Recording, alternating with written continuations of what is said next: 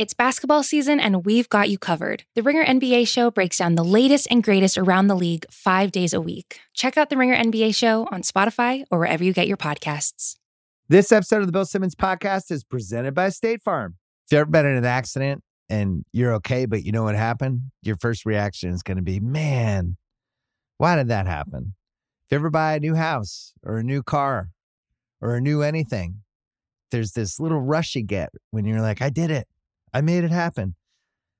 But really, the only words you need to remember are like a good neighbor, State Farm is there. State Farm has options to fit your unique insurance needs, meaning you can talk to your agent to help choose the coverage you need, have coverage options to protect the things you value most, file claim right on the State Farm mobile app, and even reach a real person when you need to talk to someone. Like a good neighbor, State Farm is there. Learn more at statefarm.com. All right, the trade deadline podcast part 4. We've done 3 parts already. It is now 12:54 Pacific time, 3:54 East Coast time. Ryen Russillo is still here. We might go all day. We might do 24 hours. Jackie MacMullan is joining us, the Hall of Famer. Um, Kyle Lowry was not traded. Jackie, mm, what happened? Know. What happened? Well, it's funny. I was talking to someone in the Raptors organization a few days ago, and there was sort of this sense, if you look back on that great championship season, the next year, uh, Kawhi Leonard walks for nothing. Danny Green goes for nothing, right? Then Gasol and Serge Ibaka leave for nothing. And I think it just, maybe it's just like, okay, we're all right with Kyle staying here. He's okay. More more importantly, like if Kyle was like, "Get me out of here, man. This is a sinking ship."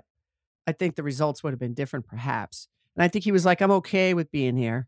You know, his bird rights don't kick in till the you you can't extend him till the summer. So if you traded for him, you were interested in his bird rights. Much harder now to sign Kyle Lowry as a free agent because he no longer has his bird rights. So for people that uh, most people on, I don't need to explain this on your podcast, right? Everyone knows what that means for yeah. the most part. No, it's helpful though. Yeah. Okay. So what it means is that um, if you had him, if you traded him at the deadline and you wanted to extend him, you had his bird rights. You could go over the cap. You didn't have to worry about it. Now, if you sign him, you have to be able to fit him, and it's it's it's more difficult for teams. So I think in the end, they probably just were like, "How much of this can we ask our fans to understand?" He's so good with the younger guys and, you know, let's face it, Siakam and Nick Nurse, they got a little thing going on right now. There's a little back and forth. Kyle Lowry, I think, is a great buffer for that. You know, maybe he rides you through that rough time because Siakam's a part of the future. Russillo's favorite NBA feud right now is Siakam versus Nick Nurse. He's on all the blogs, all the all the feud blogs, just monitoring. Well, who, monitoring do you, who do you like? Who do you like, Ryen? Which guy? Uh, I, Siakam was totally out of line. And so yeah, anybody that anybody that knows what happened, and I'm not going to say what happened because I'm just not a reporter, but uh, he was totally out of line with what he did, and the player always wins, even when it's somebody as, as special as Nick Nurse. I mean, every yeah. single time. I, I, mean, we had Vucevic on, and I was asking about defenses, and he just brings up Toronto. You know, I mean, it just right. happens all the time. Like what they do. Mm-hmm. Remember with JJ Redick going like, "Hey, what? Right. Are, like who stands out?" He goes, "Oh man," he goes, "The way they chase and contest and keep chasing." He goes, "Dude, Nick Nurse." Right. So everybody raves about this guy. So I, I don't know if it was just a slip up with Siakam or if it's something that's that's bigger, but it was a bad slip up, and maybe it's not that big of a deal. You know, maybe down the road it's not that big of a deal. But Lowry loving being in Toronto, I think Jackie, you're right about it. I mean, I don't know that it's a. I mean, I mean, it feels like a complete rebuild, but I think the bigger issue is, eh, you know, I was reading stuff in Toronto this morning, right? And it's, mm-hmm. I think mm-hmm. Toronto gets really sensitive about anything that's, I mean, honestly, they get sensitive about shit that it doesn't even make any sense to me. You know, like when you'll be like, yeah, you know, if those guys hadn't got hurt, and it's like, what are you talking about? Like, well, Kevin Durant and Klay Thompson got hurt. That's not a crazy right. thought to think that that helped you win a title. Or yeah. whenever you talk about anybody being potentially traded, it's like, no, that's not really happening. So the Lowry one was funny because I was reading a piece this morning in Toronto that said that only in the last two days has Toronto decided that maybe they would trade Lowry. Like that's not just that's just not how the job works. Like those guys are but, having these conversations all season long. So I really think it comes down to the 30 million. And once George Hill ended up on the Sixers and Daryl didn't want to move a bunch of pieces in it for a rental with Lowry, that he just became a harder guy to trade, but it doesn't change necessarily the philosophy of what the Raptors are trying to do. Right. But don't you think that Daryl Morey grabbed George Hill because he thought the Kyle Lowry thing was going nowhere? I think that yeah. happened first. Yeah. Yeah. Right. Well, so, we talked about this on uh, part 17 of this podcast. I, it just makes way more sense to get George Hill for nothing than it does to trade Danny Green and Maxey and a first round pick and whatever else you had to throw in for Lowry, where I think Hill is additive. And I like the team that they have. I think they have a chance to win the East. You know, if I just, Embiid is I healthy. I just love Lowry. I just I do too. Him. You know, at, at that finals that you're referring to, Ryen, with the Warriors, that you just and and the year before, like and I remember being there. I was doing um you know, it was when I was doing my mental health series. I was in Toronto, so I was interviewing DeMar DeRozan, who was being pretty open at that time. So I, I was talking to Kyle Lowry, and I'm like, "Hey, you must have had. Everybody has some mental health challenges along the way, right? So you, you're you're no different." He's like, "Yes, I am." and he is different, you know. And he went nuts on me, like, "How dare you suggest?" And I wasn't suggesting anything, you know. But he, his, he's different. I just think there's a group of guys that are different, and he's he's not only different because of what he does in the locker room and what he brings and this never say die, which sounds so trite, but it's it's real with him and the grittiness is real. And by the way, the talent is real. Now I I looked him up because I've always thought of him as a guy that just drives you crazy on defense. You're just hoping someone else will guard you. I looked at his numbers this season. They're not good, but their team's not good. They have no big men. You know, that was a huge blow to lose both of their bigs. So I think defensive numbers are always tricky to put your hat on them because so many other variables matter. So I'm going to disagree with you. I I think you put Kyle Lowry on the Sixers and and I and yes, you might sacrifice a great young player. But what the heck? When's the last time the Sixers won a championship, Bill? You know the answer. So you're saying if it was Maxey, Danny Green, so now I'm also missing a wing now. Um, well, are you sure Danny pick, Green? Are you, you sure that's what it had to be? That's what I don't know. That's it had to be. Well, just from a salary standpoint, I think I think yeah. Danny Green had to be in it because we were talking right. earlier. The problem with Lowry is the thirty million. Right. to get within twenty six yeah. of it or whatever it is, and it's just these contenders I, had so much trouble doing it. I mean, and, and I know he's thirty five or six or whatever he is. I just, I just know what that guy does in a locker room, what he does on a team, what he does for a coach you know, Nick Nurse and Kyle Lowry were never going at it like that. If they were, it was all positive energy, right? So yeah. I'm just a huge Kyle Lowry fan. We are, and too. I think I think he I think he he makes you. He doesn't just help you win a lot. He's the he could be the difference in winning a championship. I believe that. Russillo, the honeymoon period for Daryl Morey. If they lose to Brooklyn followed by a summer of why didn't we get James Harden? Why didn't we get Kyle Lowry? That's now in play. Yeah, we both know. I think Jackie knows maybe better than both of us. Um, the Harden part is is never going to be on Daryl. I, I, I, don't think that. I think it was Fair. beyond right. Daryl's control. you can't tell irrational fans that though. no, so, why, why didn't we get Harden? I get everything you're saying about Lowry there. I, I get it but I guess I'm not convinced. And you know what? Here's the thing I don't know the answer is Lowry the difference to get you past the Nets. Because as great as the Nets thing is, I got to know all right, say everybody's healthy. Okay, fine. Mm-hmm. For me to suggest what am I, who, which Kyrie am I getting is not an unfair question as we're now on the Agreed. second time that he's decided that I'm going to step away from the team. Okay. Um, and my and KD, theory of, is he healthy? Right. And my theory of regular season basketball kind of hitting some real weird roadblocks in the playoffs now because we have these systems and this shooting and all this stuff that we've seen hasn't worked all the right. time unless you're also playing consistent defense. So I, I, think there's I'm I'm open to the idea that either Philadelphia can still beat the Nets without Lowry or that they, you know, maybe don't have a chance and Lowry is going to make any of the difference. So I, I don't know. I wish I had a definitive answer for you on that one. I just don't know.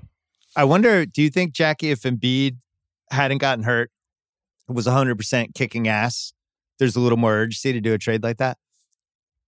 Fair question. Uh, I, I think just knowing Daryl, knowing his personality, there's always urgency to make the best and the biggest deal. That's just who Daryl Morey is. And interestingly, it's a little bit who Doc Rivers is. And, you know, Maxey, it's interesting. Thybulle and Maxey haven't found their footing with Doc Rivers. We can, uh, I think it's fair to say there's somewhat of a pattern there. He, oh, you know, yes, there, it takes a while for young players to impress Doc Rivers and Kyle Lowry. You know that Kyle Lowry had Doc at hello. You know he did. Yeah, that's fair. Well, I think uh, by Philly not doing anything other than the George Hill thing, they dip their foot in the water. but you know they're also saying like, eh, if Uh Embiid's not 100 percent, or if Brooklyn is just going to continue to kick everybody's ass, maybe we were a year away anyway. We'll see. By the way, their Um, defensive numbers this month, even without Embiid playing for the full month, Very good. they're like seven points better than every other, Yeah. like the second Very, best very team. good. So, you know, maybe they looked at it going, maybe we like our, our guard rotation. I still think it's a 30 million. I still, I- it's such Yeah, a challenging number to get to. It is. It's not even with that. about Lowry, the player, what he may or may not bring. It's just how much can we really change for contenders to go. We have to move out within that much money. Do we really want to shake things up that much? So I- Toronto, I, will say it. I, I was just going to say I do like George Hill with them. I don't want to dis. I, I, it's not my intent to diss George Hill. He's you know he's a consolation prize though in my mind. But fair. he's a good consolation prize. But you know it's not the convertible. It's the uh you know it's the minivan. Maybe I don't know. So Toronto is 18 and 26. They are now the 11 seed, but Mhm. um, they're only three games behind the eight seed, the Celtics. They're only four games behind the five seed, the Miami Heat. Um, they've kind of had the year from hell. They've been playing in Tampa. Ugh. There's their big guys have been just bad, and I, I think if you're going to make the case, they're not going to turn it around. The case would be Tampa crossed with they don't have the big guys. They just don't have the defensive infrastructure anymore. Maybe you write the season off. On the other hand, it is Toronto. They have one of the best five coaches. They have the Larry VanVleet thing. They Yeah. shook it up a little bit with this Trent Powell trade, which I think ultimately might be a good thing for them. And if they get Siakam going and they win some games, and I guess what I'm trying to figure out is 10 teams can go, six guaranteed playoff seeds, and then seven, eight, nine, 10, we have the play in. So if you had to pick, which one's not even going to make the play in out of all those? I'll just list down from four Charlotte, Miami, the Knicks, Hawks, Celtics, Pacers, Bulls, Raptors. One of those teams will not even make the play in game. Well, Charlotte every- doesn't have ball. Charlotte doesn't have ball. Charlotte's 22 and 21, though. Yeah, but they don't have ball, and that's going to catch up to them. He's been he was spectacular. I loved him. He was so much fun to watch. So much fun. I They're loved still a him too. fun team. They're still a fun team. They still have good players, uh, but that's a that's a blow that you don't recover from in the short term. I don't believe. Can I make a Uh, counter? I just, I'm going to zag. Of zag. course. yeah, I'm, I'm gonna. I think we both zag. sag. Little Yeah. Go, more. Zag. Go. Little He's more. been incredible. He's been incredible, and and Borrego for the most part. If you've been looking at it, he he sits LaMelo when these games are in the balance, and they they won a close game again this week, and then they you know look everybody beats the Rockets. So I'm not sure. I'm not sure. I'm not telling you they're better without LaMelo. I will rephrase that. I said it earlier with with Bill, but there's a weird thing going on where he wasn't in the end of some of these close games that they've been really good in. So My my point on that was I liked how I liked how they always had good guards out and lo- not having LaMelo anymore compromises that. But I do think they Mhm. Monk will play more. Devonte' Yeah, Graham will boy. play more. My guy Yeah, you- Monk. Uh-huh. And I do think they can try to patch it together. So Maybe. I would say out of all of these teams, um, because Indiana got LeVert back, and I just feel like they have to be taken a little bit more seriously. I would yeah, say but they're the- scuffling though. They're scuffling. Indiana. you're right, st- Jackie. They're They've been scuffling. they've been a mess, kind of. Yeah, they just, you know, there's something not right there. Here, I'll offer it up. It's nice they got Levert back, but LeVert's doing his own thing. And so Hmm. you take this team, and they were struggling before they got LeVert back. I mean, at one point, I felt Yeah. like the Pacers are the most overlooked team in the East, and then they go through this brutal stretch. And now Brogdon's trying to figure out where he's going. Sabonis Yeah. is looking at it. I mean, to pencil in Caris LeVert for 15, 18 shots a game and disrupt a team that probably kind of knew who they were, it's Mhm. great to add that talent, but you can see there's some offensive growing pains figuring out how this is going to work now.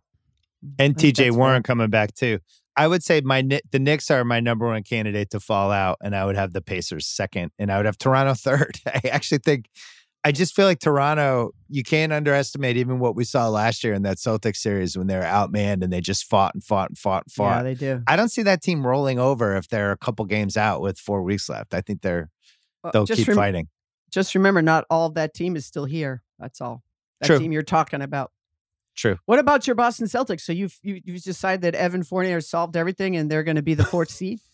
Yeah, we're good. I think Fournier. We you missed it in part two. We were comparing him to Larry Bird and uh, Oh, Bob good God. Cousy and some of the great Celtics. There you go. There No, you I think Better I think handle. They are a little bit. They are a little bit better. They're going to miss Theis though, a little bit. They are. So that that you know that came in late, and I was hoping if they were going to do this deal, you know, Gordon, I get it. Like Fournier, good free throw shooter, having a career year, shooting in the high 30s, three point shooting. I think another guy that if you put him in a new system, his defensive numbers have dropped every year. He had two years ago, he's mm-hmm. a much better defensive player. I think you can he can be a guy that can get into guys on the wing in a in a good system, which I I'd like to think Brad Stevens has, but the thing that's disappointed me most about Boston all year has been their defense. So I'm confused by that. But clearly the the Theis thing was very simple. It was we don't want to be in the tax. And I, I man, I think they're going to rue that one. I mean, I, I I'm sure they were trying to move. I'd like to think they were trying to move Tristan Thompson instead, right? We've got to assume that, don't we? Yes. Yeah, do. I just don't know who would want him if they watch him this year at 10 million right, next year. 100, which you know, 100%. Right. right. So, you know, because I kind of I could get I could get into Tyson Robert Williams as your tandem with, you know, but I, I think they're going to miss Theis more than well, I, I know that I'm sure they didn't want to do it. It's money. It's it's the tax. It's the tax uh, structure. That's what it is. You I know, like it, that move. Don't like it's, it. It's funny. It goes back to last summer when they have the 30th pick and they don't really want to make it. And they want to create cap space because I think they think they're going to get Tristan Thompson. And by the way, I was on board with Tristan Thompson. I thought he'd be really good for them. He has not been good. But they trade Kanter and they trade the 30th pick for two second round picks, which gives them the ability to sign Thompson. But now they go get Fournier with those two second round picks, basically. But now they also have to sacrifice Theis. Yeah, it's a big and the sacrifice. I guess the case could be you could have had Kanter and Theis and Fournier potentially. Mm-hmm. Um, so I, I don't know. I don't know if that played out the right way. I do think it's a big bet on Robert Williams, which um well, it's time, right? It's time. time. So, and that's the thing. When you have Theis, we were talking about this in the last part. Stevens is going to play Theis. Like he's going to play Jeff Teague. He's if he has these guys, he's ultimately is a competitive guy, he can't help himself. And now you're removing those two options, which almost seems to be by design. Would be Could my be. guess. Yeah, that's uh, probably not the worst way to go, I guess. But yeah, but I, I guess, think the Fournier thing really helps them though, just because because how bad their backup swings were, and now they have a confident right. backup swing, so it has to make them better. Has to make them better, but does it get to the root of the issue? Which What's the this, root of the issue? The root of the issue for me is just again watching that game, and I watched the game last night, and they come back from 25 down. Is there's just a a disconnect with that team, and it's funny. I kept thinking, you know who they need? They need Kyle Lowry. I, I hate to harp on Kyle Lowry, but that's what the kind of guy they need. Someone in your face, in these young guys' faces that they respect, that's saying, hey, it's not this simple. It's not supposed to be simple. Find a way to share the ball, find a way to play together. Stop yelling at the refs. Get your rear end back on defense. Come on, man. In other words, so Kemba Walker, I, who doesn't love Kemba Walker? He's the sweetest, kindest, nicest professional, maybe in all of sports, respectful to us, respectful to his teammates. But how about a nasty Kemba Walker? Wouldn't that be great? Like a Kemba Walker that grew little devil horns. That's what the Celtics need. That's not smart. They, Isn't that supposed to be smart? I thought that was smart, part of the package with him.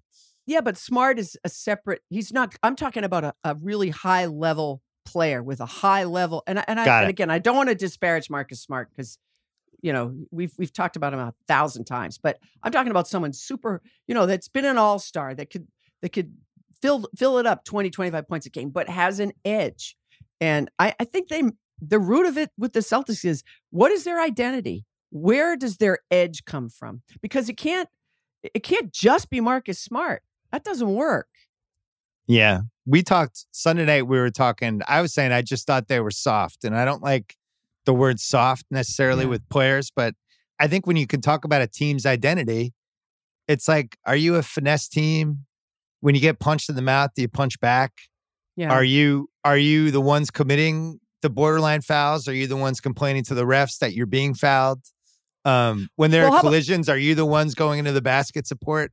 There's, I think that's been part of their identity is they just get knocked around, and it's well, visible well, every game. Okay, but how about this? How about are you the guy when you miss five shots in a row and you're one of the most talented offensive players in the league? You kind of like just throw your hands up and stop guarding your guy because that's yeah. what Jayson Tatum did for strengths of that game last night. And I'm watching him and I know he could be a lockdown defender. I mean, I interviewed Popovich about it. He's like, that kid could be Paul George. He could be a two way player of that caliber. But hopefully not that. Well, okay, fair enough. But if you get frustrated um, because your shots aren't falling and you kind of you know, throw up your, you know, the, the shoulder slump and, and you don't have the same intensity on defense, that's a problem for me. It should be a problem for everybody. And, you know, great, good players, when they're not, when they don't have it going offensively, they get a steal defensively. They make a play. They get it. That's how they get themselves back into the game. They go to the free throw line. And that's the other thing. I'm hoping, I looked it up, Evan Fournier, um, career, or maybe this year, I'm not sure which, averaging 4.8 free throws attempts a game. Not a huge number, but my goodness, the Celtics are a disaster right. in that regard too. And he's an 80% free throw shooter. So if nothing else, maybe he can get to the line a little bit. Yeah, it's the rare team that can't get to the line and doesn't shoot a shitload of threes, which is not where you want to be in today's NBA, Russillo. No, and on, on, top of that, they don't defend. They're the second worst defensive team this month. Yeah. And that's and the part I don't understand, Ryen. Explain doesn't that. Make any, I, it doesn't make any sense to me. I, I, think at their point of attack, they're incredibly weak. I think Smart yeah. is coming back from the injury. But I think right. we'd all agree with his defensive rep, he's better against bigs and switches. You know, like smart, like Giannis. Giannis, yeah, he was great on Giannis. Yeah, yeah. I mean, smart will switch against a guy. You're like, he has no chance unless you watch him all the time. You're like, you know what? He holds up really, really well. And you know, I don't want to hold it against any perimeter guy when some of these ridiculous athletes are getting past them when they turn down right. the screen and all that. Because most everybody, like, it's hard to stay in front of a ton of these guys. So, but Agreed. smart to just, hey, I'm going to go out there and lock all these guys down. I think the problem for smart is the leader, is the vocal leader that has that edge that we kept hearing about when they were losing and they weren't defending. It's because mm-hmm. he was out. And you can say, okay, well, he's back, but he's back post the injury. I think it can be really annoying when Smart thinks he's the best player in a team to the other guys. So when the leader is the vocal guy who you think is annoying at times too, I don't know that that message comes across as clear as it would in other cases. And all of us that have watched him understand all the intangibles. But when you think of this team and all the, the moments where they've looked lackadaisical, where they, they look like their identity offensively is is two terrific wings taking turns each possession, where other guys aren't mm-hmm. feeling like they're involved. And you guys are right about the free throw thing. If anything, they should just watch video of other guys selling calls because yeah. Jaylen and Tatum are like tougher and that they don't really go to look to sell the call. And the league is about selling the call now. So if you're not doing it, you're just missing free points by right. not making a point of, of emphasizing any kind of contact. And then you add in the Theis part, which, you know, obviously obviously you're right on point as you look through it because in the previous part when the trade came through at the end you're like oh okay they're out of the tax. That's why they did the deal. They yeah. knew they weren't going to keep them and maybe it sets them getting out of the repeater. I'd have to look at it again here. Sets them yeah. avoiding the repeater because they probably like fournier. They probably like like danny loves shooters shooters that can create a little oh, bit. Uh, yeah, yeah, so i agree you know, with that. I think they'll try to re-sign him. I do. Yeah. I think that's part of the that's part of the play here. But but you know, your point is a good one about trying to stop anyone at point of attack, perimeter defense. But again, what, uh, good teams, if if there's a breakdown, you rotate, you cover, and you recover. Right, rotate, cover, you have a plan, recover. right? You're yeah. funneling or that kind of stuff. Yeah, and, and and I just don't see that happening. And and and and you look at them individually. I think Jaylen Brown, Jayson Tatum can both be high level defenders. We know Marcus Smart is. And some of those other guys I thought could be. And as a group, you just, I just expected, I expected more. Well, Fournier is not going to help them defensively. No, he is not. But he will be able to bring some of the stuff to the table that they missed from Hayward. Size, the inclusiveness, size. some size, the ability to switch, even though he's not great defensively, but also like the ball can move with him a little bit. He can cut. He knows how to play basketball. That's what they were missing from the yeah. swings. All right, we're going to take a break. Coming back, want to get your thoughts on the five year odyssey of Victor Oladipo going to the oh Miami my Heat. gosh, I know, right? All right, coming back one second. This episode is brought to you by BetterHelp. I understand that some things you just want to keep private. Maybe it's something you don't want anyone to know, or maybe you think it's something minor, so why bother? But if you keep everything bottled up, if you let those emotions sit there and fester, it could be really, really bad from you. Sometimes it depends on what kind of family you're from. Like my dad's family is one of those, they bottle everything up, bottle everything up, and then they all just get mad at each other. Listen, talking things through is more helpful than you think. If you want a safe space for that conversation, I recommend some therapy. Think about the things you can get out of therapy. First of all, a sounding board. You can learn better coping skills. You can learn how to set some boundaries maybe how to empower yourself a little better day to day. And if you want to give therapy a try, well, I have an answer BetterHelp, a convenient and flexible way since entirely online right now. It's easy to get started too. You can fill out a brief questionnaire to get matched with a licensed therapist, and you can get it off your chest with BetterHelp. Visit betterhelp.com slash Bill Simmons today to get 10% off your first month. That is betterhelp, H-E-L-P dot com slash Bill Simmons. All right. So this has been whispered about really since Oladipo was kicking ass his first Indiana season. It's like, you know, really wants to go Miami. Well, now it finally happened. Um, Houston, I we're still trying to figure out what they got in the James Harden trade that anyone would actually want. Um, they didn't chose not to keep Caris LeVert.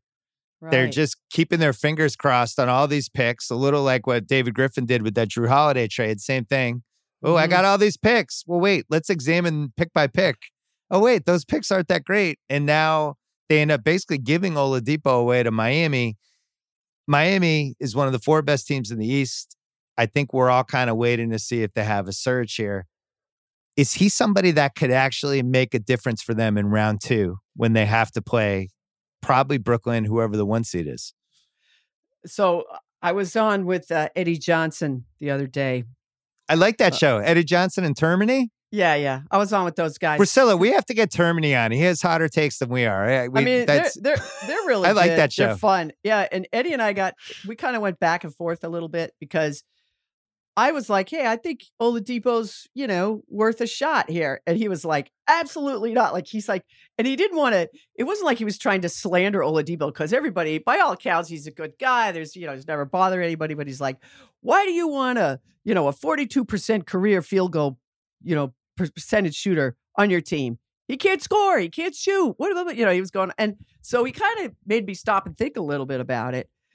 And at the time we were discussing that, we thought either Tyler Herro, although unlikely, but probably Duncan Robinson would have to be in the deal, right? And he's Yeah. not. He's not.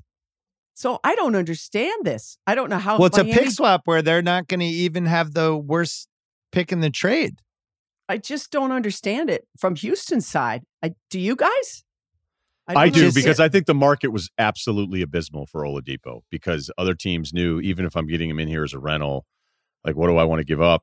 Everybody Yeah. thought the other team. Look, I don't talk to all 30 teams, but there are enough teams that were like, look, he's going to Miami or New York as a free agent anyway. free agent. Yeah. Yeah. him turning down the extension really wasn't that big of a deal because it was a shorter extension. They could have offered him a much bigger extension. Houston could have with the bird rights if they wanted to this summer, but the way it Right, worked, they could only offer him the two, which was weird that it even got out. Because then when I got out, I went, well, why would Oladipo? Well, did- exactly. Did, Oladipo's camp want it out to let people know, hey, they're offering max money, or did Houston's camp want to get it out to say like, hey, we tried, we We're tried trying with the guy? yeah, we're trying to But- take care of this guy. Yeah. So I also always kind of like to follow the Woj timeline because he was saying all week like there was there was something in play, there was something in play, and I wonder if Houston knows. Hey, we have this terrible Miami deal available, so we know we can trade him if we absolutely want to trade him. And then other teams that I talked to said they were calling about Oladipo all the time, and so it all adds up. This is Hmm. really the best. I don't. I don't think it's necessarily like I'm not going to tell you it's a good trade. I think it's the only trade. Wow. I for me, it's hard to believe the Lakers wouldn't come flying in off the top rope at this point. If it's like, all right, if this this is the trade, uh, we'll we'll throw how about KCP and our Yeah. second round pick or anything. I will. I will tell you in my my little you know dialing around the league a bit in the in the days leading up to this. There just seems to be some lingering questions about his health, his long term health, and that's always a red flag. What is he? Is he twenty eight? Twenty eight. Twenty eight, yeah. Yeah, he's twenty eight. So he's young enough. If he's not damaged goods, and I think that's a really heavy, heavy, heavy moniker to put on him. I don't see evidence of that when I'm watching him play right now.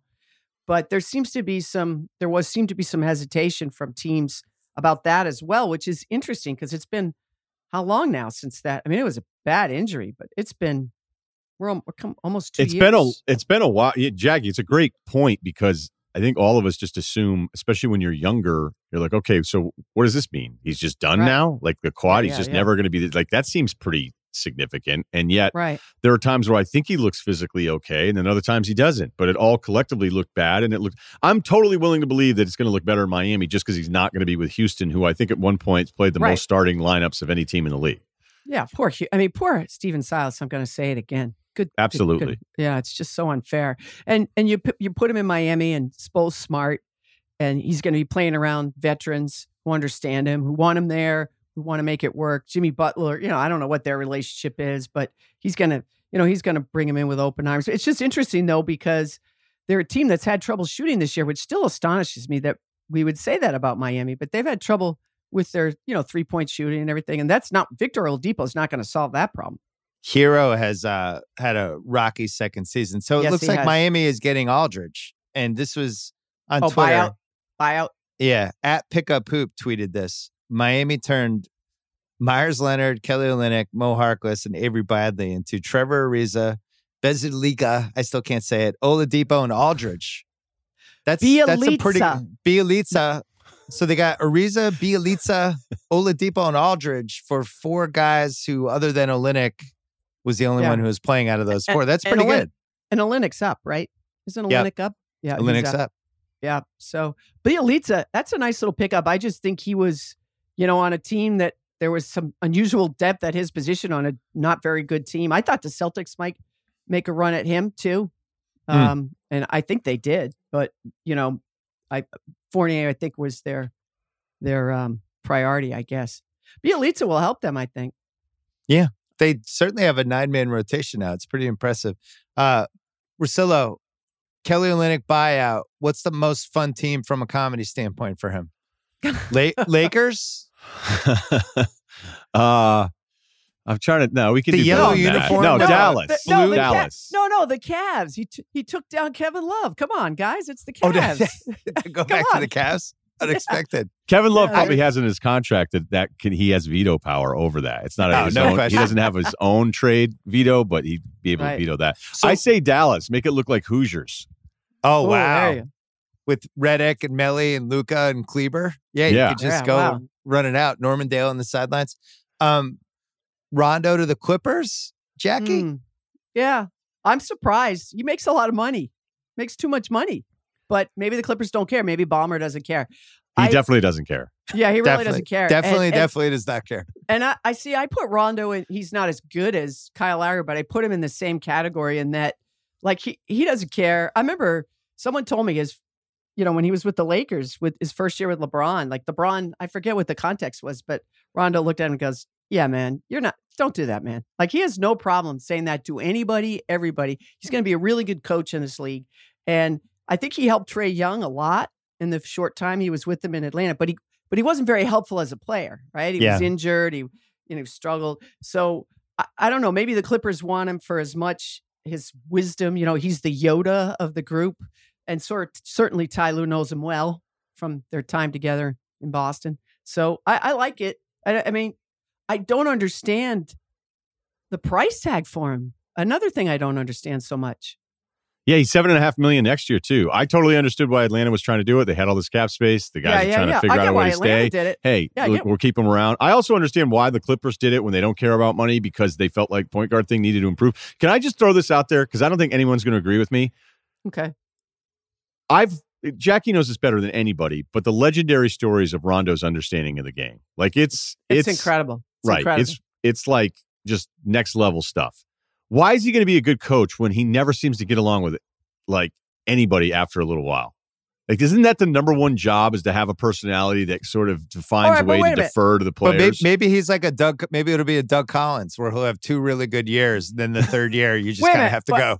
See, I'm going to push back on this whole narrative. I expected you to. So who did who does he not get along with? Ray Allen. Okay, Ray Allen. He's not the only one that did get along with Ray Allen. So let's. Where- what team was he on? He, he battled What- with Doc for a while. He battled with No, he Carlisle. had- Well, he battled with coaches. That's different than players. And he, he battled with Carlisle because that was a bad fit for both of them. That ne- that trade never should have happened. I, don't, I I remember talking to Rick, and Rick was like saying all the right things, but I think that was Cuban that wanted that to happen back in the, it, or maybe All right, Donnie so Nelson Rick- Jr. Ricky shut it down. The Pelicans, he shut it down. When he was with the Lakers, he sat in the seats and then got mad when the media was like, I don't know, that's a little disrespectful to Luke Walton. So we can say that he got along with the players, did along, along with the coaches. I just think you have to be wired a certain way now with younger players that you can't be as combative. And maybe Bill's right. Maybe it's a two year thing where it's like, whoa, this guy really woke us up, but now we Like can't Scott- stand him anymore. Like Scott Skiles. Like Scott Yeah, Skiles. But here, I like let me, those coaches. But let me tell you a story about Rondo. So Rondo was playing with uh I gotta remember, I'm confusing the teams. He was with Chicago, right? Yeah, he was with Yeah, he was. right? He was with Chicago. And you know what he did on his off day? He was going to their G League affiliate and watching the young players and staying after the game and talking to them and giving them pointers. That's the Rondo most people don't know about. Okay, but it could Rondo- could it be because nobody wanted to hang out with him? No, no, no, no. Like KG kidding. and those guys, I'm they just kidding. still swear by him. KG, know, like know. you know. So I think there's, I think, I think he's growing and changing. I've talked to him a lot in the last calendar year, more than I had in previous years, and he's recognizing you know, I could have handled things better in Dallas. I could have done things differently here.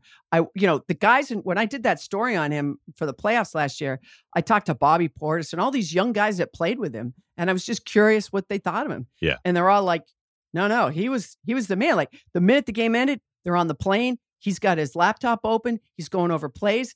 And, and he would like, if a, if a young player went by, he goes, you want me to show you this? And not like, hey, get over here, kid, get over here, rookie. Do you want to can I can I show you this? And you know, you can walk by or you can sit down next to him and learn something. So I, I my money's on Rondo as a coach. I think he's going to be good. I have a half decent Rondo story. I hosted this charity thing for the Celtics with the Shamrock Foundation, where they yep. had all the players. Yep. They do it like every October. So I was the M- MC one year. I was there. And I was in the stands in the in the crowd. How'd Bill do?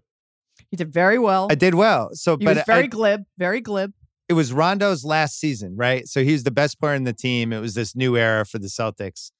And at one point we had to interview the players. So it was on the stage with Rondo. And, you know, he's like, hey, how you doing? But and then we start doing it on the stage. There's probably like 500 people there. I don't even know how many. And there was one question early. And I could see, you know, when you're there's certain people when you're with them, you're talking to them, but you can feel it. You feel like they're sizing you up like they're kind of like studying you they're studying your mannerisms they're almost like you you feel like they're it's like arnold schwarzenegger in the terminator they're just kind of processing all these things Sarah Connor.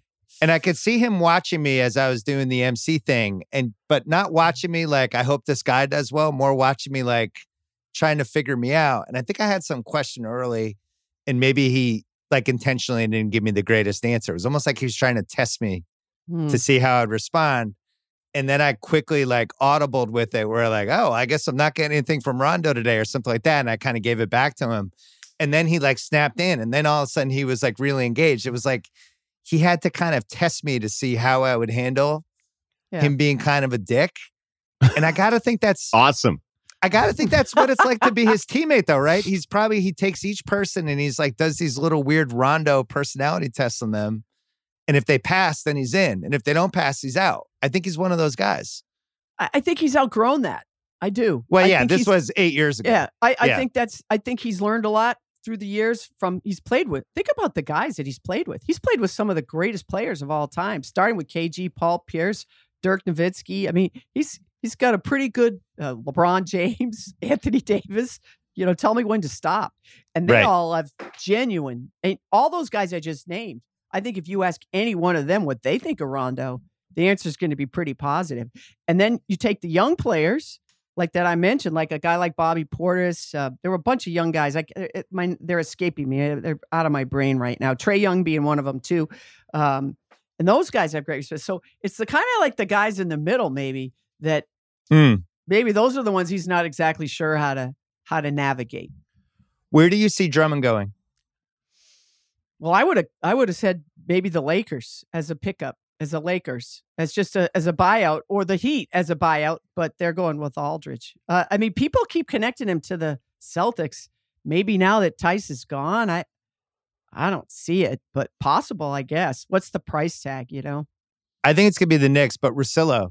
It would be fun if Drummond went to the Lakers for the LeBron media mafia if Drummond kind of came together and it just would be another bow in the in the in the series of quivers for for LeBron, right? Uh, oh, Drummond, nobody's ever gotten as much out of Drummond as LeBron did. We could have that whole narrative for a couple days. That would be fun. There you go. I just don't think anything's going to top a 4 0 GM record in the All Star game. no, no. If we're going LeBron, like him salvaging Dwight Howard's career has to be number one all time for him. He'll never top that. Dwight uh, Howard Everyone was done out. It was over. Even the Celtics wouldn't look at him, and they actually needed a center. Like his career was over, yeah. and LeBron turned him into an asset again. It's unbelievable, single handedly. Well, how do you know it was LeBron? Because who else was doing it? Dwight because was it was done. lobs. I, I completely underestimated the fact that LeBron brings everything to him and lob like mm. It. Look, I understand everybody has to collapse and worry about LeBron, but like the first couple of weeks of regular season games between Dwight and JaVale, I went, oh wait, they're just going to get easy lobs the entire yeah, time right. because LeBron's amazing. Um, so I felt look, I still think one of the best basketball accomplishments of the last 20 years is him bringing that that 07 team to the finals because that that team being in NBA Finals, if you look at that Cleveland roster, is I've always well, counted it, beating, as, ha- it, it counts as half Pistons. a ring. Yeah, oh, yeah beating, that's what I mean. Beating the Pistons yeah. was unbelievable. unbelievable. I, you're right. It's the lost LeBron accomplishment. That team was really good. All a lot of the early LeBron stuff was kind of incredible. But I'll say this about Dwight Howard: I don't think you're giving him enough credit. Fine. I think I'm good. Was, I'm glad. I'm glad you I know feel you that are. way because I, I, don't want to give him credit. I know you don't. I, I get it, but I'm telling you, he was at rock, rock, rock bottom. He had like fired his like 12th agent, and I think he was smart enough to know, I I can't. I have to keep my mouth shut and play hard and just be, uh, just I got to give up the, you know, it's like Melo, right? Melo finally was like, all right, maybe I will come off the bench. you know, it's the, kind of the same thing with Dwight Howard. Okay, maybe I just have to be a backup banger, agitator, disruptor that might score yeah. once in a while. And if I can do that, and I know I can do that, then I'm I'm gonna have you know three, four more years. So I give him a little credit too. Um, no Lonzo trade, which we we talked about yeah. a little bit earlier. Um, yeah, I, I never traded him. Why? Yeah, I was never him? buying that. You wouldn't. Yeah. Um, yeah. Did anything happen today that made you either of you change yes. your opinion oh. on who would win the title? Oh no, I thought you were going to ask me. That surprised me. Like Vucevic, oh. I didn't. I didn't think Vucevic was going. I that okay. surprised me. Let's talk about that. Why didn't you think he was going? Because uh, my intel was telling me that they're probably not going to move him. Now they got.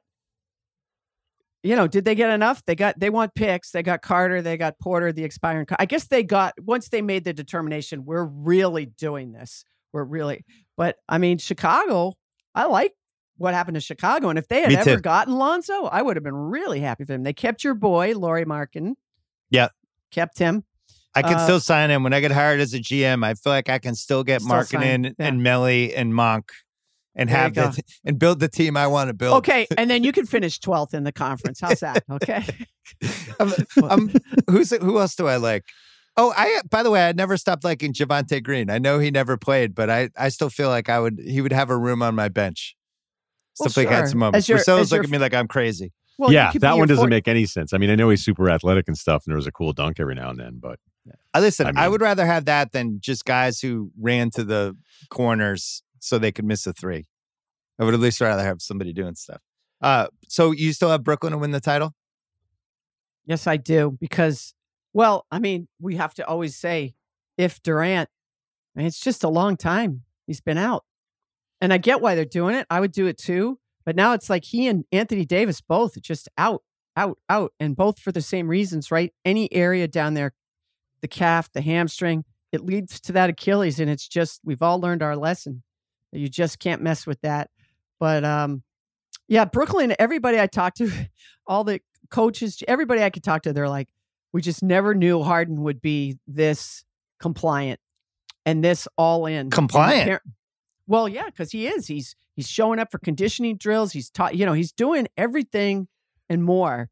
He's not worrying about end of the shots. And we've talked about it. Maybe it changes in the playoffs. From what I understand, you know, he he knows he messed up in the way he blasted out of Houston. He's embarrassed about it. And, you know, maybe it only lasts for this year. But even if it only lasts for this year, you know, I've asked coaches time and time again, can you flip the switch defensively? If you're a talented team, can you switch the, can you flip that switch defensively in time and then turn around and win a championship? And everybody says, yes. You can't flip a switch offensively. That's impossible because usually you don't have the talent. So I'm I'm trusting my experts on this. I'm trying to think of a team that couldn't flip the switch. So I guess it would be like the uh, yeah, the defensively, I guess you would go to like those the Nash Suns team, but it had more to do with the fact that they were just undersized against Duncan. yeah, and they just played a different way, you know. Yeah. So people have told me in the past, you know, that that fa- that fateful Lakers team where they they loaded up with Payton and Malone and everybody, that they they were a bit like that. That they just said, "Oh, don't worry about that. We'll we'll get that straight away. We'll get that straightened away in time." You know, that was just a team of guys that just took way too much for granted. You know. Well, look, the Warriors, the Warriors throughout that entire run, they were a special defensive team. They were. And then the last year, you could see that it was slipping a little bit, but it still has more to do with the injuries than their defensive switch. But I, we had Bob Myers on the show, and I, I, said, Yeah, look, I'm noticing some things or whatever. Like, what do you mm-hmm. see? What do you think? And he goes, yeah. You know, if you were to hike Mount Everest with your best friends and you did it, and you were like, This is amazing. And then I said, Hey, let's do it again next week. Like, you'd still mm-hmm. want to do it, maybe, but you just you're not going to be. And I think that's. I mean, look, it's the Bulls that second three-peat team everything we've learned about it. What I don't like is when a team that's accomplished nothing thinks they can turn off the switch. Right. And right, they're like, right. don't worry. I mean, the Celtics Kyrie team, the last Kyrie year, was the poster. I'm not just saying this because it's the three of us. That's why that team annoyed the hell out of me because mm-hmm. they kept acting like they'd won a couple titles, being like, well, once we turn it on and once we have it, look out. And you go, there's nothing here that tells me I'm supposed to give you any benefit of the doubt whatsoever. Right. And that's how bad they were in the second round. So I'm I'm okay with a team not being as locked in that has the resume to do it.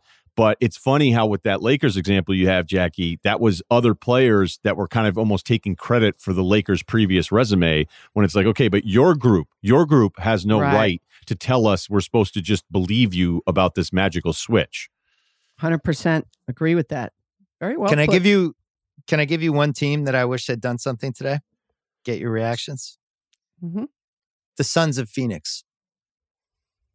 What did you want them to do? So I guess the question for me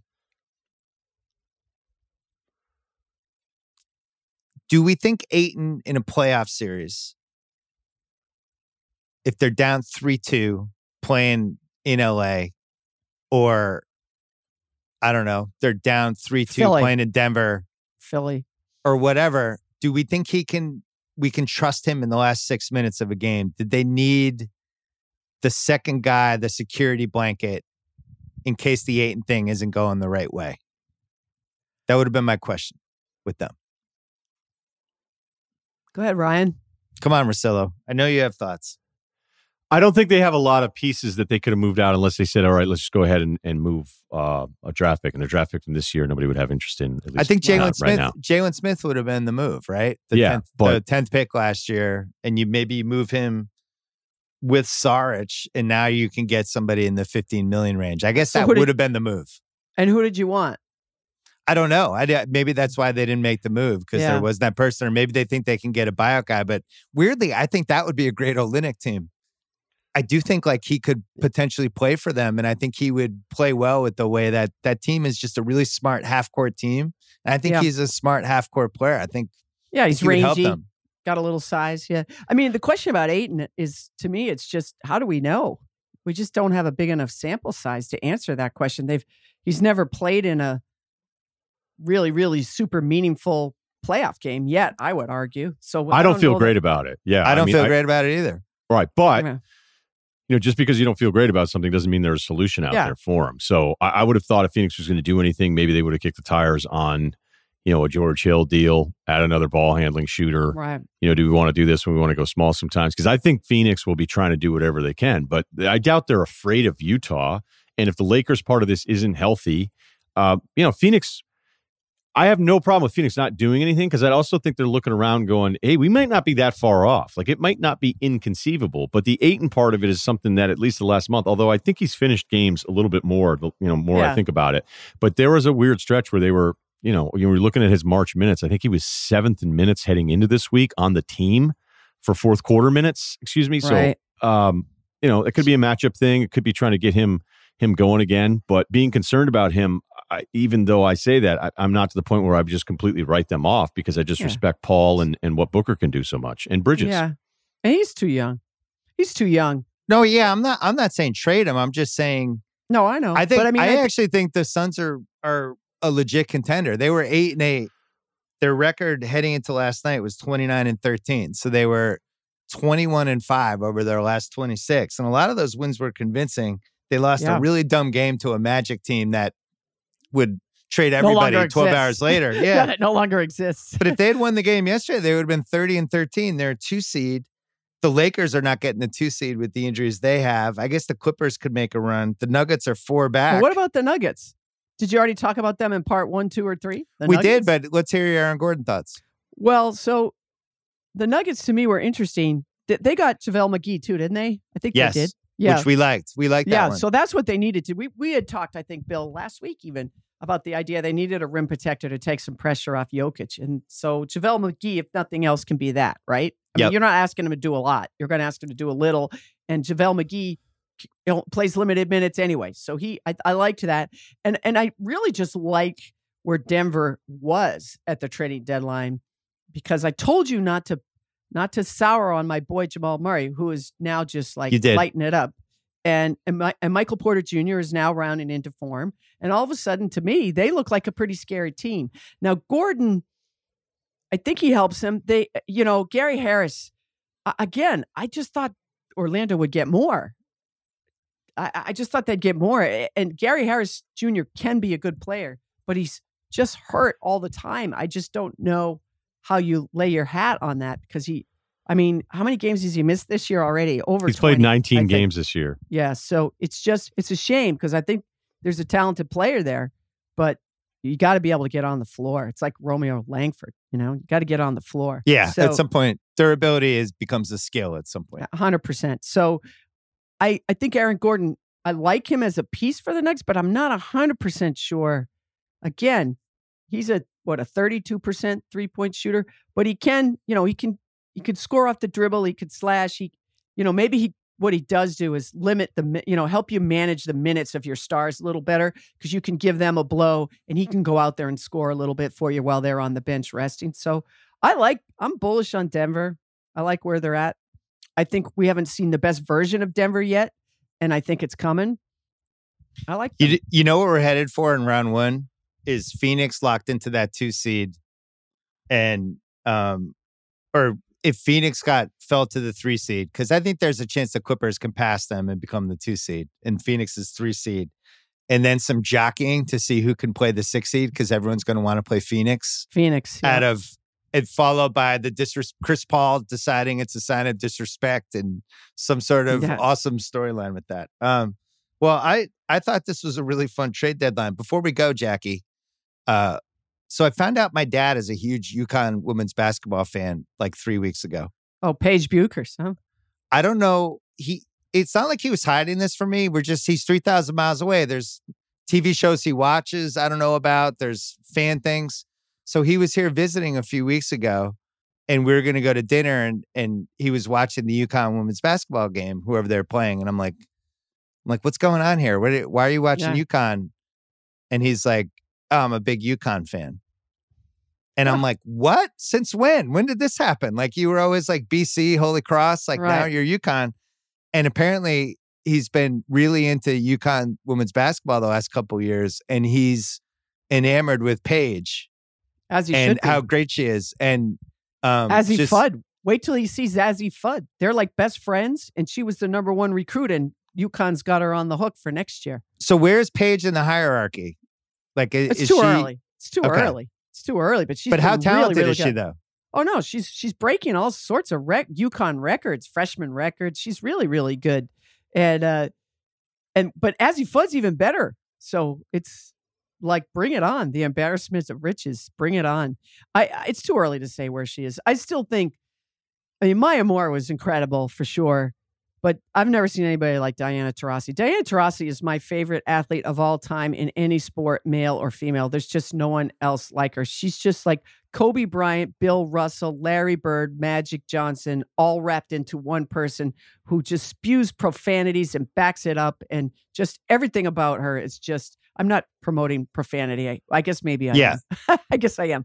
But I just, I've never met anybody like her. And I just, she's just one of my I, I, just loved watching her play and and I don't know that anyone will ever have that.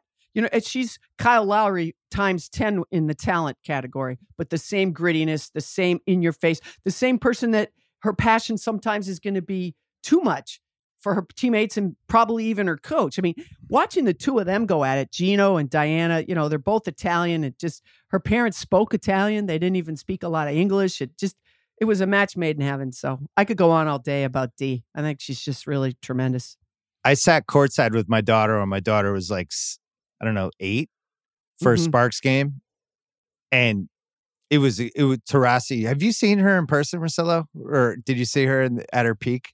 Yeah, and then we we saw her when she came by, just the way she carried herself when she walked around ESPN. It was I mean, it was unbelievable. I mean- oh, No, she is. And you know, she was I'll- so alpha doggy. It was Yeah. unbelievable. And she's dropping F bombs and Oh yeah, yeah. my daughter loved it. She was like, What's going What? on? Well, because she played like a guy, and everybody used to say, "Why do you play like a guy?" And she's like, "What's wrong with that?" My my favorite, my mo- the most incredible moment. I still have it etched in my mind. I was in London for the Olympics. They won the gold medal, and I don't know if you guys remember this. You may not. Gino has trouble with migraines, and uh, he couldn't show up for the post game press conference because he had a terrible migraine. So he's just won a gold medal, and he, he can't do the post game because he's got this horrible migraine. So Dee's sitting up there by herself, and someone just asked her somewhat of an innocuous question about what does it mean to you to you know win this this gold medal with Gino and and, and she just went into this thing and, and she was standing I'll never forget like she was staring straight ahead and she's like you know he's just like no one has reached inside to my body and ripped out my heart the way this guy has and you know I tell him things I don't tell my best friends and she's not like gesturing and and engaging with the audience. She's like straight ahead, and she's like, I tell him, I tell him things I don't tell my parents, and she's crying, like the tears are pouring. This is one of the toughest people I've ever seen in my life anywhere, and she's bawling, talking about this coach, and I, I was just, it was one of the most incredible sports moments I've ever encountered. It was Wow. amazing, and it's too bad that it was the women's gold medal game because no, no one cared enough to blow it up the way it should have been. It still bothers me. She she's the goat. There's a great Cheryl Miller case though. Oh well, Cheryl Miller had she stayed healthy. She's the what if.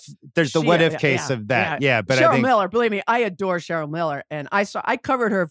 My first ever women's Final Four was her freshman year at USC when she won the championship, and she would she said if she won the champ, she was going to do a cartwheel, and she did a cartwheel, and like Pat Summitt was like, "What the hell?" And then she had to play for Pat Summitt after that, and Pat Summitt's giving her all sorts of crap, and then you know she finally went into her office and goes, "What what do we got to do?" And she goes, "You got to stop doing cartwheels." you know, it was like a great moment. Yeah, Cheryl Miller had a lot of spunk. I love Cheryl. Russillo, is Gino a good sports radio topic? Because he's really polarizing for some reason, right? Well, he just has no filter whatsoever, and he's awesome. I mean, I've I've met him a couple times. I've had him on. Um, you know, one of my favorite things he, he ever did because you know it seems to come up every now and then because you can see when you're watching the women's game, there's just this evolvement that I think is is happened at a faster rate because you know men were at a certain point, and then when you're starting to see some of the stuff that the women are doing, you're just like, okay, you know, and then, of course, it inevitably leads to the talk show thing of like, hey, is it even ever possible? Is it ever possible? And I remember having Gino on, and he's like, Diana Taurasi's the most badass player I've ever coached in my entire life. What the hell is she going to do against Dwyane Wade? All right. Yeah. Who she's guarding Dwyane Wade and he's like shooting down that it's it's it's just like, look, this is a basketball conversation. It's stupid to even suggest that she's going to play in the NBA and be able to stay in front of Dwyane Wade.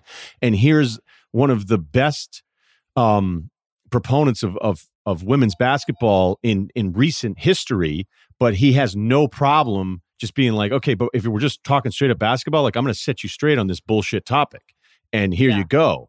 And That's I think I think it's a turnoff at times for people being like, wait a minute, why would he be critical? And he's not saying I'm not being critical. You're asking me a question, and I've been around basketball my whole life, and I'm just telling you. So it- unfortunately, it leads to like kind of diminishing the product on the female side, which sucks. Like that's not what anybody's necessarily trying to do. But I think that he would answer the question the way most people would off the air, on the air, that it leads to him having, I think, unfairly way too many detractors. And I'm just telling you right now, I fucking love Gino Auriemma. All right. Yeah. well, so does he's my awesome. dad. My da- my dad's right there with you. You know, it's funny you mentioned how women's basketball is hitting this point where you can see things jumping up a level athletically. The right? step backs and some of the stuff Yeah, the last yeah. few years. I'm not Oh, saying it's it's, never been there, but it's it's across the board now on some of these moves where I think as a younger prickly guy, you would go, oh, you know, whatever. And now you're like, I can't defend I couldn't defend any of this stuff. Yeah. Well, it was Yeah. it was reminiscent of like the Elgin stuff this week. I think right. El- right. Elgin got some of his due this week for. All right, this was the first. Uh, Cousy was the first entertaining basketball player we had. Elgin was the first entertaining athletic basketball player we had offensively, and did things that people were like, "What the fuck is going on? How is this Yeah. person doing this?" And completely transformed He everything people flyer. thought was possible. Yeah. He he was Dr. J before he was Dr. J. And, and, you know, one thing I would say about Gino though, um, Ryen, and I think this is one of the things that I hear a lot. And I mean, I did a book with Gino, so I really grew. You know, people used to call the UConn thing a cult. By the time I was done doing that book, I was like, where do I sign up? Because it's all about discipline and you know, like fighting for each other. Like like I I grew up in Westwood, Massachusetts, and our our high school team uh didn't lose a league game for like I don't know 15 years or something. Jackie, crazy. were you the best player on the team? Not even close. Not Really? even close. I didn't even start playing. Jackie's Jackie's a really good player. No, I didn't even start playing till my junior year of high school, Ryen. I was afraid to try out for this team. That's how big it was in our town and in our school. The games were sold out. We were, you know, they would have uh remember Evening Magazine? You guys are all from Boston. That show Robin Young did. Oh, Evening yeah. Magazine. Robin We Young, were we were we were on Evening Magazine. Like our my high school Bill used to call in. Like just yeah, I, I just loved a- Robin Young. Oh my god. Oh. I still love Robin Young. Yeah. She's great. She da- she dated. Do you know who she dated? Good trivia question. Who? Marvin Pat- Barnes. Pat Metheny, the great jazz musician. Saw him live. Saw Pat Yeah, Metheny God. live. One of the best concerts Yeah. I've ever been Yeah. to. Yeah. She, she right believe I'm not if I'm not mistaken, Robin Young dated Pat Metheny. But anyway, Wow. uh, but anyway, my point was like when you get into these situations where your teams are better and everybody's always gunning for you, I think the one mistake that Gino made was that whole back and forth with Pat Summitt because Pat Summitt is the gold standard of women's basketball. She just is because of what she did to get it from, you know, to to bring it along. And she did it in a certain she did it in a complete opposite way of Gino. Gino's going to be in your face, he's going to challenge you. Pat just did it in a completely different way. And no matter how good Gino was, and he told me this when I did this book with him, no matter how good he was, he was never going to be Pat Summitt. And it drives him crazy. And you can see why. Because in Gino's mind, he's a much better coach than Pat Summitt Yeah. and he's won more championships and everything else. But no matter how good he was, how much they won, this closeness that his team had, which I, I would just think anyone should want that. It's so amazing to be part of a team where you know the kids that played 10 years before you and 10 years after. That's special. That's special, right? Celtics have that, Lakers have that, few teams have that. Tennessee has it, actually. Tennessee has it. But no matter what, there was a whole collection of people that were never going to Gino was never going to live up to Pat Summitt. And I think it drives him crazy. And I think it's the one time in his career where that's something he should have found a way to handle a little better. You know, that's an interesting point about I, I think this is what men's college basketball has really lost with the one and done era is that concept of the 10 years before, 10 years after, and Yeah. how the how the teams connect. I just remember that Duke team where it was like Grant Hill was the freshman that one year and then he Right. stays and then you pass it off and there it just there's a connective tissue that I think starting in the late 90s just went away. yeah, And one and done takes care and then of the coach the coach basically became the connective tissue but you hear like kentucky's big on the culture they create right and the knicks are basically trying to recreate the kentucky culture by taking a lot of their players doing the same things Right. but it's really hard to have that if the guys are staying one year two years and and that's Right. it they've been there anthony davis spent seven months on campus like right. how, how transformative of an experience could that have possibly Right. been for him you know So, I, you know, I do it- miss that And interestingly, the UConn men had that as well. I mean, you know that, Ryen. Those guys, when Jim Calhoun was there, there was that same connective tissue. And and I think, you know, Kevin Ollie tried to continue it. And then, you know, now it's just a whole different it's I mean, I don't even know what's going on. at Well, Calhoun, uh, the thing that was really cool about those guys is I think some programs pretend that everybody's like still part of the family, but those Mhm. UConn guys take a special pride in kind of being in the middle of nowhere, coming from all over the country, and that Jim. You know, he wasn't the most hands-on coach, but he just trusted you physically. Like, hey, you're going to get out there, bust your ass, play defense, but we're going to let you guys run as much as you want and do your thing. And then you think about all the pros they put in, and those guys came back and and really were I mean, whatever. It's not like every single guy got along, but there was just something kind of special. Like, look, it's not Duke, it's not Kentucky, it's not Kansas, No, it's not right, UCLA, right. it's UConn and Storrs in the middle of nowhere. And they were getting these guys in from all over the place. And uh, you know, granted, I was I was a lot closer to it than some of the other programs, um, just because I was living there and, and was Mhm. friendly with a couple guys that played. But I I know that that culture thing is something that everybody. I mean, nothing is to the standard of heat culture, but everybody tries to have it. Everybody tries to have it, and it's it's like you don't get to just print T-shirts and pretend you have it. And both UConn had it. And I think the other thing that's kind of funny about Gino and and Jim, and I like both. I've been lucky enough to meet them multiple times. Is I, yeah. you know, they weren't getting to summer house. Both. They weren't yeah. getting a summer house together anytime soon, and no. I think that added to it. That was kind of because I think down south um, the men's and women's coach would have pretended they got along a little bit better. And in the Northeast, because of both of their backgrounds, they were like, let's not pretend we're buddies yeah. here. Like, you know, you're from Mass and I don't give a shit either and whatever. Yeah. So it was kind of funny. funny. I always thought yeah. it was funny. Neither one of them liked to pretend. I mean, Jim Calhoun and Rick Pitino hated each other, Northeastern and BU. I mean, they hated each other. They used to run around the city, the reservoir sometimes, and they they just run past each other. They wouldn't even say hello like that. they, those guys really did not like each other, and and and Gino and Jim, what was interesting was Jim was close with a lot of the female players, and Gino was close with a lot of the male players. And Howie Dickenman, the assistant coach for UConn, I'm pretty sure he's the godfather to one of Gino's kids. I mean, so there was a lot of cross pollination between they, regardless of what the two men thought of each other. The programs never let that affect their affection for one another. No, on both no. sides of that. It was really cool to be yeah. around. Really was. Russillo, Semi Ojeleye in the corner with five seconds left for Jackie right now. Who would you take? Well, Jackie's more physical than than I had no. I didn't have that is. range. Yeah, Pointy she, elbows. she would she would um you know I don't know if Daryl Morey would like her game, but she would she would get in there and mix it up. Old school, like do you know that? Do you know that Jackie and I point line kind of game? Jackie and I played against each other in a Celtic what? media game. We did. I was like, "Who is this asshole?" oh, no, because he was he did what he should do. He was very aggressive, right? He's like, if she's going to play, then she's going to play, and he was like coming down, and I was like, because, and I was almost like, I should just take a charge on this guy just because we didn't know each other that well. But I have to say, by the end, you were the best player on the floor, really, of all the media guys. I mean, I'm not counting Scal. Wow, this I don't is know what what a day for you, Russillo. No, but he yeah, was, Scal doesn't really, count. Scal doesn't no, count. No, he doesn't. And Scal was getting mad because Ryen was pulling up, you know, hitting a jumper here and there over him. And Scal's like, "Oh, wait a minute, I'm the pro. I got to show her." So Scal would come down and like knock over me and like Heather Walker, who's like the PR person for the. Well, by the way, isn't bad? She yeah, she I thought Heather's a good player. Yeah, yeah. she, she did. Played. She did. But like Scal's gonna like come at us. Like it was just ridiculous. I'll tell you was so. well, you're Jackie's leaving out the best part because people definitely were down on me after that game for one specific play.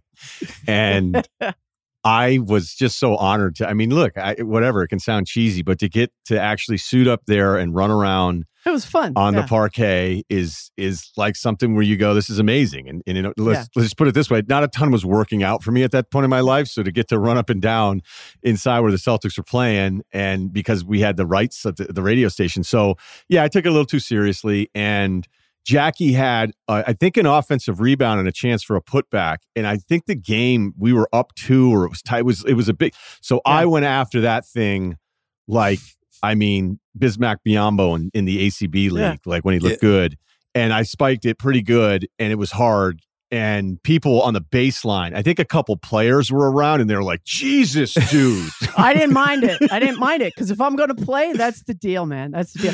The so, one I didn't like, the one I didn't like was when you came through the lane. I forget who was there. It wasn't me. It was some poor lame guy. I don't know. Some guy that didn't belong out there. And I'm like, don't do it to him. Like I could take it. Don't do it to him. I forget who it was. Yeah, I didn't care. I didn't care. I but the thing is, is then it ended up getting out on like no one was listening to our radio show back then anyway. And then we had you on because the, the other guys were like, we heard that you blocked Jackie MacMullan's shot. Of course, you know, Jackie's a legend. So it was oh, partly oh God, that stop. and like, why are you why are you why are you messing with her? I know I gotta clean up the swearing when Jackie's here, but no, I just was like, it's hey, fine. the game, I was like, it was a huge possession. We were keeping score. It doesn't and bother I me. had, and so Jackie came. Here's the thing: is I'm, it's, this is why Jackie's awesome. Is that yeah. she came on because my co-hosts are like, we got to have her on. Like, what's wrong with you? People were calling into the show, calling me like, just like you're the worst, you're the worst. And Jackie comes on and goes, "Hey, we're wearing uniforms. The game counted, as lame as that may sound, and he wanted to make a defensive play. She's like, I would have had way bigger problem with him if he just let me score. And I was like, Yeah, I didn't even it didn't even cross my mind to let anybody yeah. score. So I took yeah. it too seriously. I was a loser back then. No, so no, I'll you admit. weren't a loser. You because you know what? I just remember saying at the end of the game, like you won the game for your team. I'm like, yeah, good game. Like, whatever. It's all good. You know, guys before us and since us have done the same thing, Ryen. Everybody goes into that game and you and some guys haven't played in a long time, or some like you were playing three, four nights a week, and we're totally into it. And everybody like I decided very early on, like there is nothing to prove here. This is not the place to prove anything. You know, it's not a good idea. I was trying to get a 10 day out of it. Yeah, because you know, I remember Tony Maz played in one of those games, and I was kind of near the end, and Heather's like, please, we got to get someone. I'm like, I'm too old to be playing. I'm not playing regularly anymore. I don't want to get hurt. And Tony Maz came out there and he's running around. He tore his Achilles like on the third oh, play of the game. That's the problem. Like, if you don't if I, you don't run around at all, go ahead. Yeah, and I'm like, I'm done. This is it. That was the last game I ever played in. Tony Maz, thank you, Tony. You saved me a torn Achilles. Yeah, you got to be careful with that stuff. That's why I oh. got it. I felt like I got out in time. Didn't yeah. have. I'm expecting to tear an Achilles. I'm expecting to tear an Achilles. Are you still playing, Ryen? How old? How old are you? Forty five. So I was. So I was playing. You, yeah, until, I would wrap it up. Yeah. Don't. No. I'm telling you. I'm telling you. I played wrap too long. I had to have fusion surgery on my neck.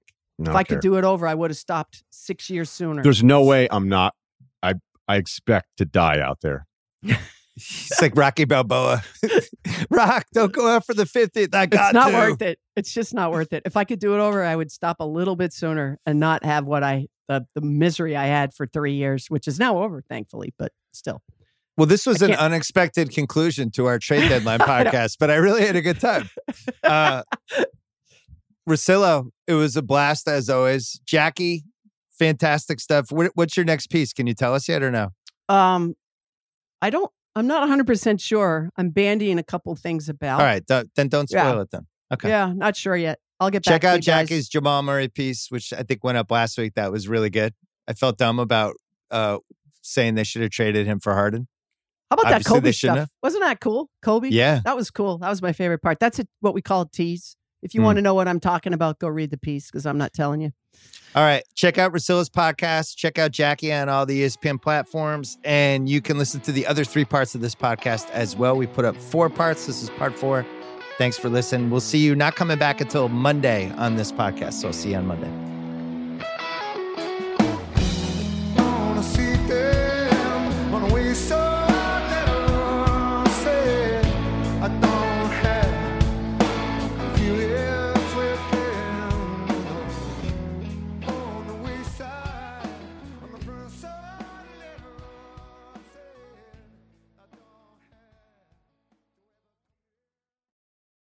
This episode is brought to you by Dr. Squatch.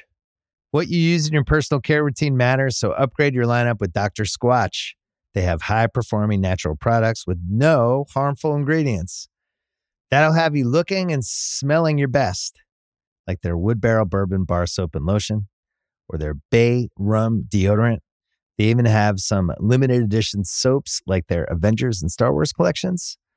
Those seem like they'd be fun to try. And right now, they have an amazing offer for new customers. Get 20% off your first purchase of any amount or subscription order by going to drsquatch.com slash Simmons or use the code Simmons at checkout.